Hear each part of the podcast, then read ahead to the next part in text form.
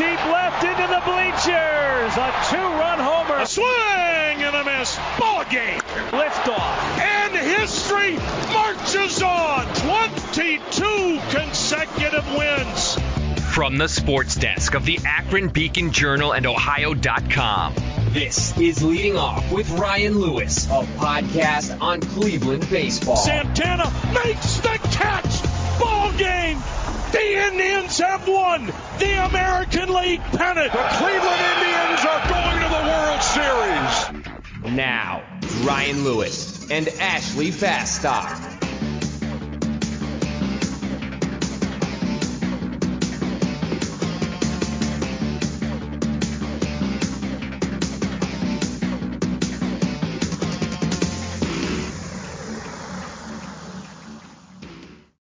Welcome to Leading Off, a podcast on Cleveland baseball. I'm Ashley Bastock here with our Cleveland baseball beat writer at the Akron Beacon Journal, Ryan Lewis. Uh, Ryan, how you doing after a what I think was a really fun night in sports, um, a Cleveland baseball win included? Yeah, uh, I'm doing all right. Yeah, it was a, a big night for Corey Kluber.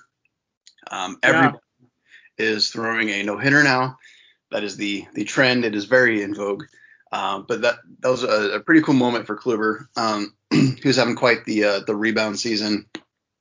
But in our pop culture corner, this is the first. So we record these episodes Thursday morning.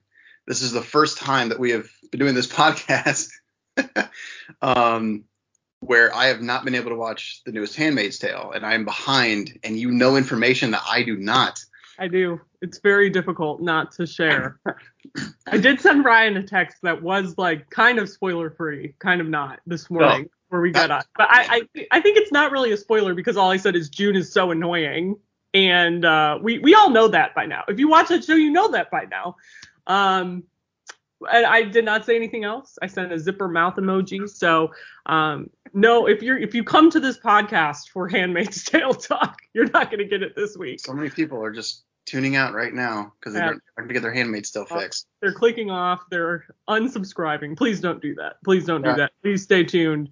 Um, Ryan will be on top of things more next week. I hope. I don't yes. know. Well, uh, yesterday my my schedule and my wife's schedule did not match up like it normally does. And we've been watching that show together, and I would not dare watch a second without her there. Um, As you should not. You should not. Correct. Don't leave Alicia hanging like that. Correct. I did have some time. I watched. This is kind of embarrassing to admit for a baseball writer who like specifically has covered this sport um, on a full time basis since 2015. I, I, sat down and watched uh, For Love of the Game for the first time all the way through. Have, have you ever seen that one with Kevin Costner? No, and you're gonna like put me on blast like this. Well, no, so I, I, specifically cover baseball.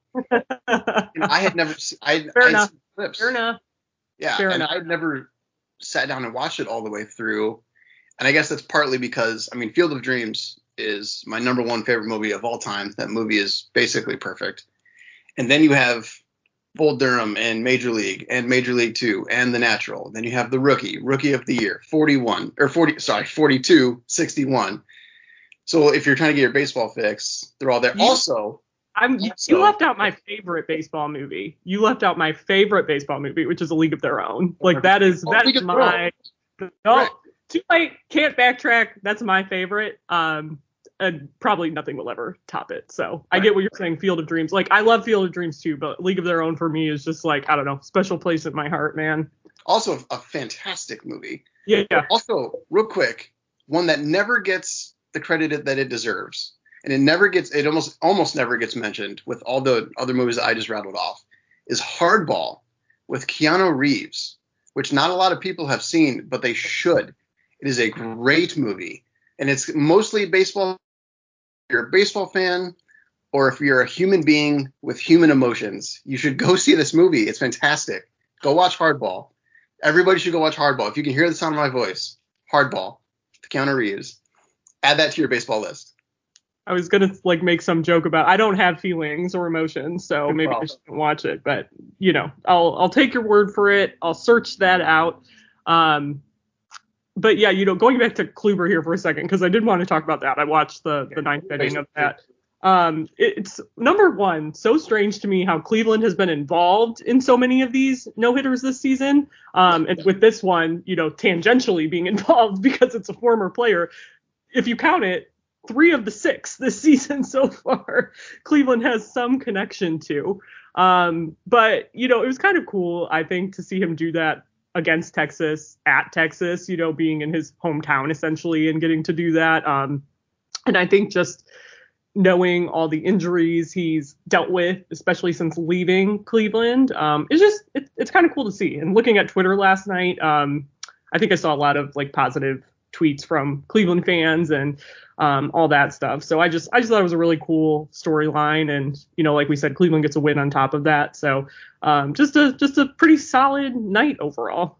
Yeah, the, the Rangers traded Emmanuel Clase, got one inning from Corey Kluber, and then had to watch him no hit them last night.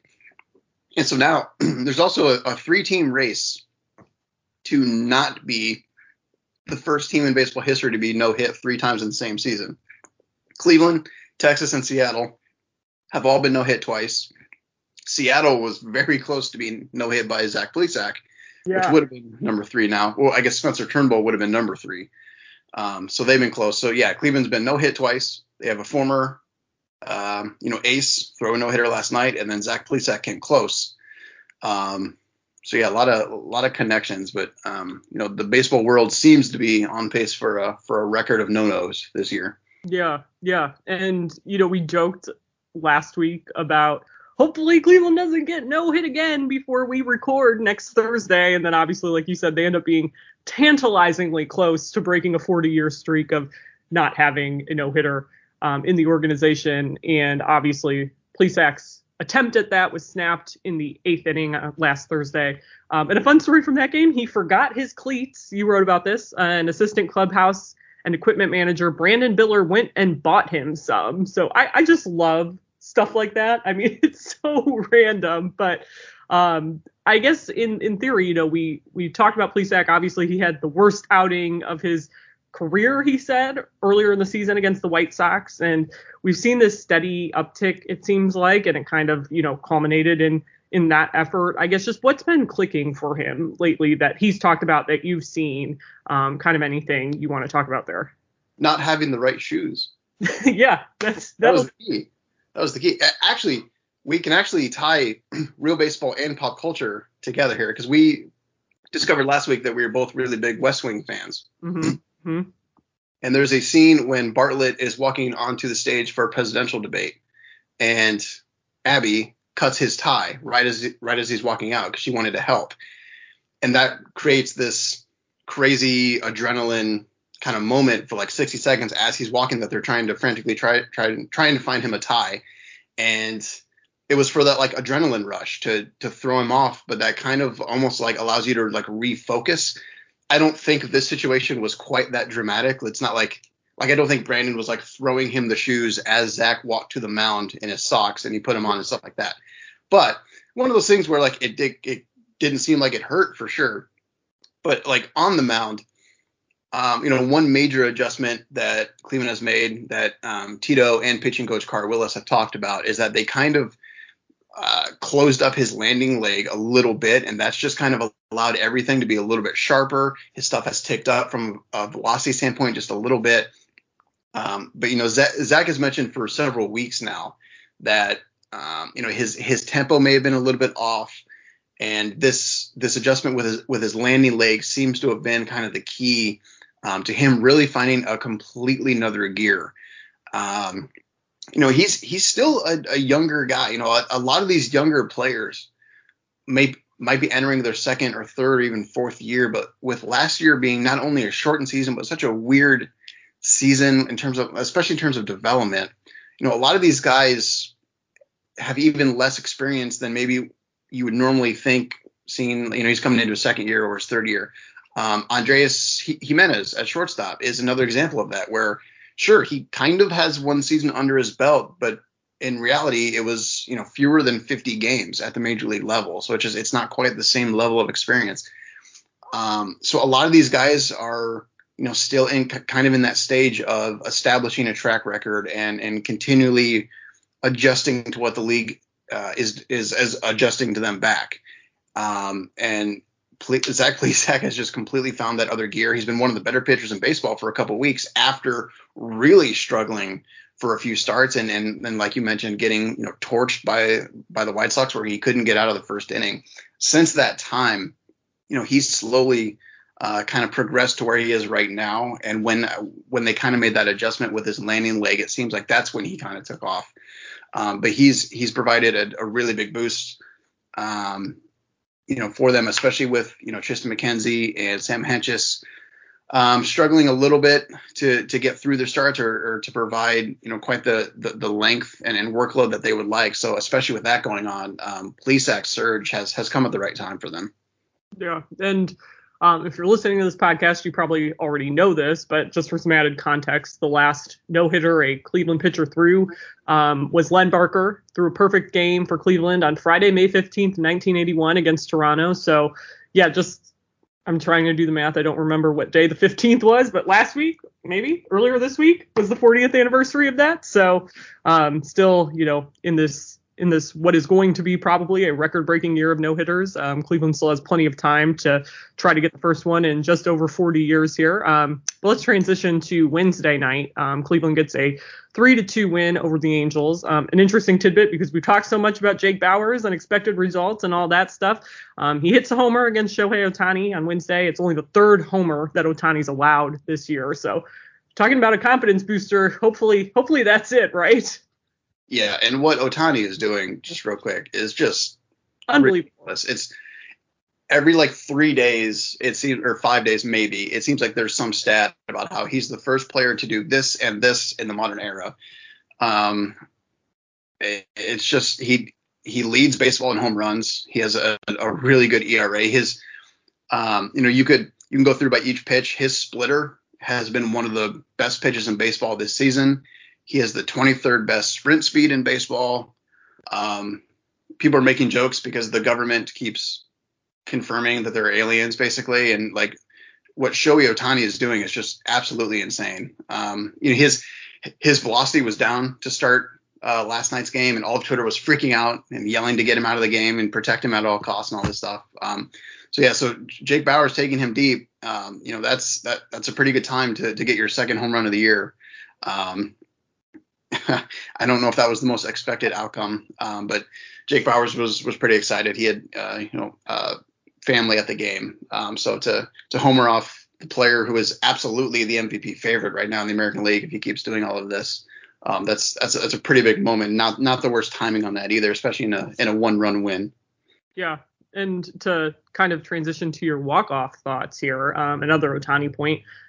When you talk the the main focus of your walk-off thoughts from that game was Austin Hedges. And interestingly enough, he threw out Ohtani, who's the 23rd best sprint, who has the 23rd best sprint speed in the game, like you wrote about. Um, but overall, you know, Austin Hedges, he's included in the Mike Clevinger deal. Um, him and Roberto Perez, no question, you wrote the best defensive catching duo in baseball. Um, even if, you know, oftentimes there's maybe something left to be desired on the offensive end. But since the beginning of the 2019 season, um, and that's when Roberto Perez took over the primary catching duties after uh, Yan Gomes was sent to the Nationals, Perez leads all catchers, catchers with 36 defensive runs saved, and Hedges is third with 23. Um, and there are only three catchers in baseball above 14 defensive runs saved. So, um, just overall, I guess, even without Perez, how important is it that they have a guy like Hedges who still is behind the plate in these, you know, in this this stretch of the season where things could potentially spiral without a guy like Perez. Yeah, it's it's it's pretty crucial to how to how they want to operate. Because um, even going back to Yan Gomes, um, you know, Tito has said at times that you know with their catchers, anything they get offensively, they're going to view as just a bonus because of um, because of how those guys have been able to either handle the pitching staff, control the running game, or both. But Cleveland's younger pitchers, I mean, that's absolutely the, the prized position of the franchise. There's a ton of value wrapped up in that group. Um, they've invested so much and had so much success developing these guys, developing these younger pitchers. And because of that, they've invested quite a bit into making sure that those guys are protected as much as possible in, in terms of having catchers who really know how to call a game, who know how to how to handle pitchers. Um, they can work with veterans, they can work with rookies, um, and and both of these guys can control the running game as well. So they, considering that that's been their backbone, this this younger group of pitchers that have allowed them to make all of these trades and trade all these, you know, big name starting pitchers and still have Shane Bieber and Plesac and Civale and Hentges McKenzie, on and on and on. Um, all of these younger guys who are just either brimming with, you know, starting to uh, establish their, their major league track records, still have quite a bit of potential. Uh, because of that, they, they really put all of their focus um, into the defensive side with their catchers, and that's been a really important, you know, role for them. Not quite to the point where they're okay just completely punting the offensive side, but like not that far off. In that, as long as the defensive side is handled, that's really important to them, and that's why it, was uh, you know a, a, key part of Roberto Perez going down, which normally might be um, a, a, much bigger deal to the, not only the team but specifically the pitching staff than normally would be without having Hedges there. Where Cleveland probably has the best two or three defensive catchers, depending on how you want to you know break down the numbers and, and, and which things you want to focus on in baseball these guys are both you know elite level defensive catchers, and so having them both available is, is a big deal. And Civale and, and so many others have, have said over the last week or so, you know how nice it is to to have both of these guys available, and then when one is down, which you know is not what the team wants, of course, in a perfect world they, they have both available. But even with, with Perez out for the next several weeks, having Hedges there is just such a, I guess, sort of like a, a security blanket that these guys know that um, you know, from from a pitch sequencing per- perspective, uh, from a pitch framing perspective, from a base running control perspective, you know, these guys are pretty close to the top of the league in basically all of those categories. Um, and so that's a, a really big part. You know, I think the important thing to understand is just how how much value, you know, Tito especially, but really the entire franchise puts into the defensive work that these guys do, and that, um, you know, neither neither of these guys are great offensive catchers, although Roberto Perez had a really nice 2019 offensive season, dealt with injuries last year, and for a couple of weeks coming into this season, looked like he might be healthy again, which would have been a huge boost to this lineup. And then he gets hurt, he gets crossed up on a pitch with James Karinchak, plays through it for a little while, and eventually needs surgery. Um, Austin Hedges is does not have even that kind of an offensive potential, most likely. Um, it's pretty unlikely that, that he that he's going to reach that point.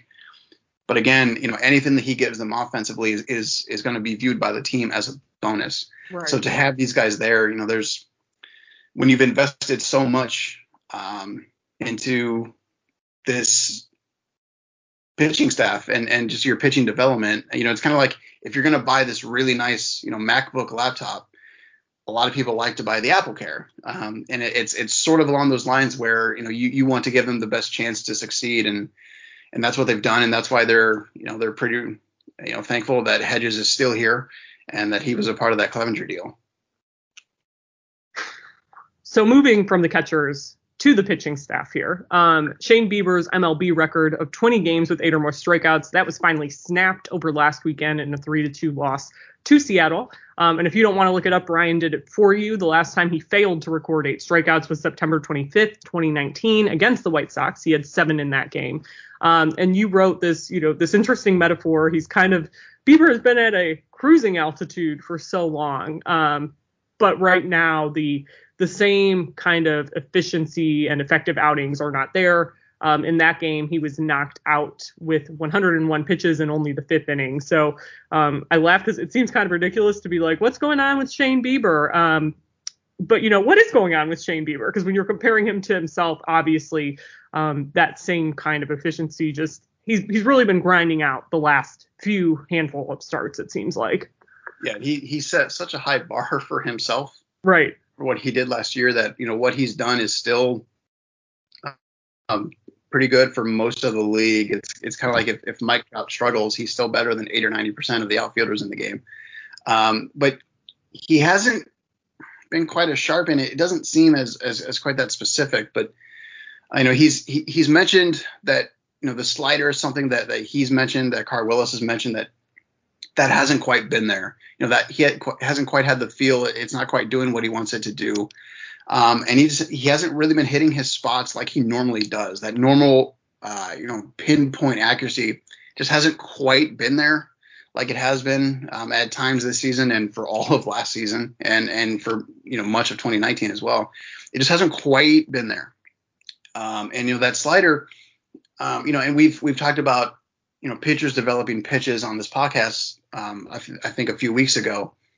You know, sometimes a pitch might be developed because you know you need something uh, against either lefties or righties. You know, Shane Bieber really worked on on his changeup. Uh, you know, Bieber's actually a great example of, of both things that I'm I'm, I'm going to mention here. He developed a changeup because uh, he needed something extra against lefties uh, uh, specifically. So sometimes a pitcher will develop something because he need he needs to add that to his arsenal. But there are other times when a pitch might be added and its main effect isn't meant to be that it's this great pitch on its own. It's meant to um, you, uh, lift up a couple other pitches to where it, it's it's giving hitters another look that may, that might make a few other pitches a little more difficult to pick up. So last year he impl- implemented a cutter kind of for that reason. He has his fastball, he has a slider, and then the cutter is kind of like right in between those two um, in terms of movement and, and, velocity. Just those things are just a little off, and it kind of gives hitters one extra look. So when his slider isn't operating like, like he wants it to, like when he doesn't quite have the feel for it, and, and he's continually working on it in between starts, um, you know that can just kind of have um, an, an adverse effect on maybe his, his, other pitches, where it's not just that he can't throw that. Um, it's that hitters may be picking up some other things a little bit better. He may not be able to throw it quite as much. Um, you know, Carl Willis mentioned that you know Bieber set career highs in in uh, pitch count uh, you know, multiple times over the last few weeks. So they they didn't work on the slider in between his his most recent start quite as much as maybe they would have liked because they're trying to be careful with him. They're trying to to kind of monitor all of that and not go too far. Um, so he's kind of working working on that on the fly, and that's another reason why Zach Plesac surging and and uh, Civale coming out with with a really nice outing last night. And that's that's why the timing of, of those two guys, um, you know, couldn't have been better. Um, while Hentges and McKenzie have, have struggled a little bit with their command in, in both cases. Um, and then Shane Bieber just hasn't quite been his normal self. Um, still, you know, a, a pretty quality pitcher, um, just just not quite um, that level of efficiency. He hasn't quite been hitting his spots in that slider. You know, until he gets that slider really working again, he, he's going to have to kind of grind, which is something that pitchers, you know, always have to go through. Justin Masterson was on was on the radio broadcast and he was kind of mentioning, you know, in a 10 start stretch, you'll have two starts where everything's working. I think he, he said that it was sexy when, when all of it's working right. Uh, you'll have two starts where, you know, kind of nothing's working and you really have to grind. And then you'll have six starts where, um, you know, it's, it's a little bit of a mix, I guess. And, um, you know, Shane, Shane's kind of going through that, you know, th- those latter categories right now. And, um, until he gets a slider back, it, that may continue. Yeah, and from the the bullpen angle of things here, um, Bryan Shaw on Tuesday night in a six to five win over the Angels, um, which by the way snapped a four game losing streak. Um, you wrote arguably his best outing to date. Um, so let's just talk a little bit about what he what he did in that um, eighth inning of work there. Yeah, um, he's he's been really sharp. Um, I think Tito called him a blessing for the bullpen. Um, it's been quite the career turnaround for him, and that night is is kind of the you know the biggest example of it, where he goes into the eighth with with a one, one run lead, and he's got to face Ohtani, Anthony Rendon, and Jared Walsh. So that's superstar and MVP favorite probably. Then another superstar who signed a massive contract a while back, and then one of the hottest hitters in baseball, and Jared Walsh, who was a big reason why Albert Pujols was de- designated for assignment. So those three guys with a one-run lead. There aren't a lot of lineups in baseball um, that can kind of pack more of a punch in a three-hitter stretch, which is why it's crazy that the Angels have it won every single game when Trout's been healthy and also in that lineup. But that's an, that's another podcast. Um, but Shaw um, got Ohtani to ground out and then he struck out Rendon looking, and then he struck out Walsh looking, and it was just it, uh, it, that stretch was just a pretty dominant. you know, five or ten minute inning stretch. Um, where and Bryan Shaw's had a hell of a season so far. Um, and he's really kind of bolstered this bullpen that already featured James Karinchak and Emmanuel Clase. Bryan Shaw is the older gentleman of that group at 33 years old, but you know to see Shaw and Cody Allen and Andrew Miller at different points leave that bullpen, and to see Cody Allen struggle and retire, to see Andrew Miller still struggling and kind of still trying to get it back, and then to see Bryan Shaw struggle mightily but then kind of not reinvent himself, but just like sharpened himself. Yeah. Um, you know, it's not like he went from a sword to an axe, but he's a sharper sword now. And everything has been better and everything has been sharper. And his cutter um, has has been really strong. And, and that that's his key pitch. And if, if he has that working, everything else kind of follows. Um, so Bryan Shaw's been a really big kind of you know of a wild card role is, is is the term that Tito used going into the season, and he's um, kind of filled that role and more. And you've had Shaw and Karinchak and Clase, and then Nick Sandlin has also been really strong. Um, but Shaw's had a had a key role um, in that bullpen, and I, I know that a lot of people don't really like Bryan Shaw because he has in the past. I mean, if you didn't like Bryan Shaw in the past, that's one thing. If you don't like Bryan Shaw this year, like I, don't know what to tell you. You need to watch him more or something, right? right. Like, it seems like some people are struggling to let go of some yeah. of their previous feelings, but this is a new, or it, so far, it's been a new Bryan Shaw. And even in the past, he did have those blow up outings. Yeah. But he'd also go two or three weeks without allowing an earned run. Like, like, statistically, he was really strong, and few guys, um, you know, can can pitch as often as he, as he pitches, even at 33 years old. So he's he's been quite the weapon. And, and yeah, as you mentioned, that that three batter stretch is kind of his his you know crowning moment so far this season. It, it just is so funny to me. I mean, and you you touched on it. I don't want to dwell on it much longer. And I know we've talked about him before. Like in this regard, like I just never would have expected this from him this year. I mean, given his age, given everything he's had to do to get to this point. I mean, if you would have told me in like 2016 or 2017 that in the 2021 season between Andrew Miller, Cody Allen, and Bryan Shaw that Bryan Shaw would just be like able to mow people down like he did on uh, on Tuesday, I would have been like, what? Not not Andrew Miller? Like, are we are we joking? Like, it, it just is wild to me. I mean, when you look back at it in that context, that he is where he where he is now, and I mean, he obviously put in the work, and we again we've talked about that on previous podcasts, so don't want to dwell on it too much. But what he did to get to this point, is, I mean, it's just impressive. Like, it really is just impressive yeah, you, you would have won a lot of money in Vegas betting on on Shaw v Miller and Cody Allen. Yeah. Uh, yeah, I mean that, that, it's not just that Shaw returned at a later age and has been better. It's that his time in Colorado and Seattle was not great, and and I think he used the word or the term "I sucked," and I mean that statistically that's that's pretty much right on par with how you would describe it. So for him to come back and and do this you know, he, he has been a, a really a really big piece to this bullpen, and you know Cleveland has really, like we've talked about, they've put so much value and they've kind of treasured their younger pitchers, and that'd be James Karinchak and Emmanuel Clase, but then Bryan Shaw has been right there with them, and you know that trio has has been one of the biggest reasons why Cleveland is, um, you know, pretty much keeping pace with Chicago um, in this division. Why those two teams have separated themselves um, in the Central. Yeah, he's he's been everything they possibly could have hoped for and so much more and went from an intriguing option to maybe get the last spot in the bullpen to a crucial high leverage piece. Right. Like, I mean, there was a chance he wasn't going to even make this team. Like, I, and I know you wrote about that at the time, going through spring training and everything he had to do to even get a roster spot. And yeah, just, just really really impressive. And if I do create a time machine, I'm going back to make that bet, even though Back to the Future 2 basically told us all what a bad idea that would be. Um, I would definitely try still. Um, and to kind of touch on transition here to your three up, three down piece from this week, um, the one guy I wanted to bring up because we brought up his name so much this year, especially in the context of Jake Bauers. Um, you wrote about Bobby Bradley. So he slugged four home runs and 41 at bats. So his power is still there but he only has three other hits and a 171 average, and he struck out 15 times entering Monday's game.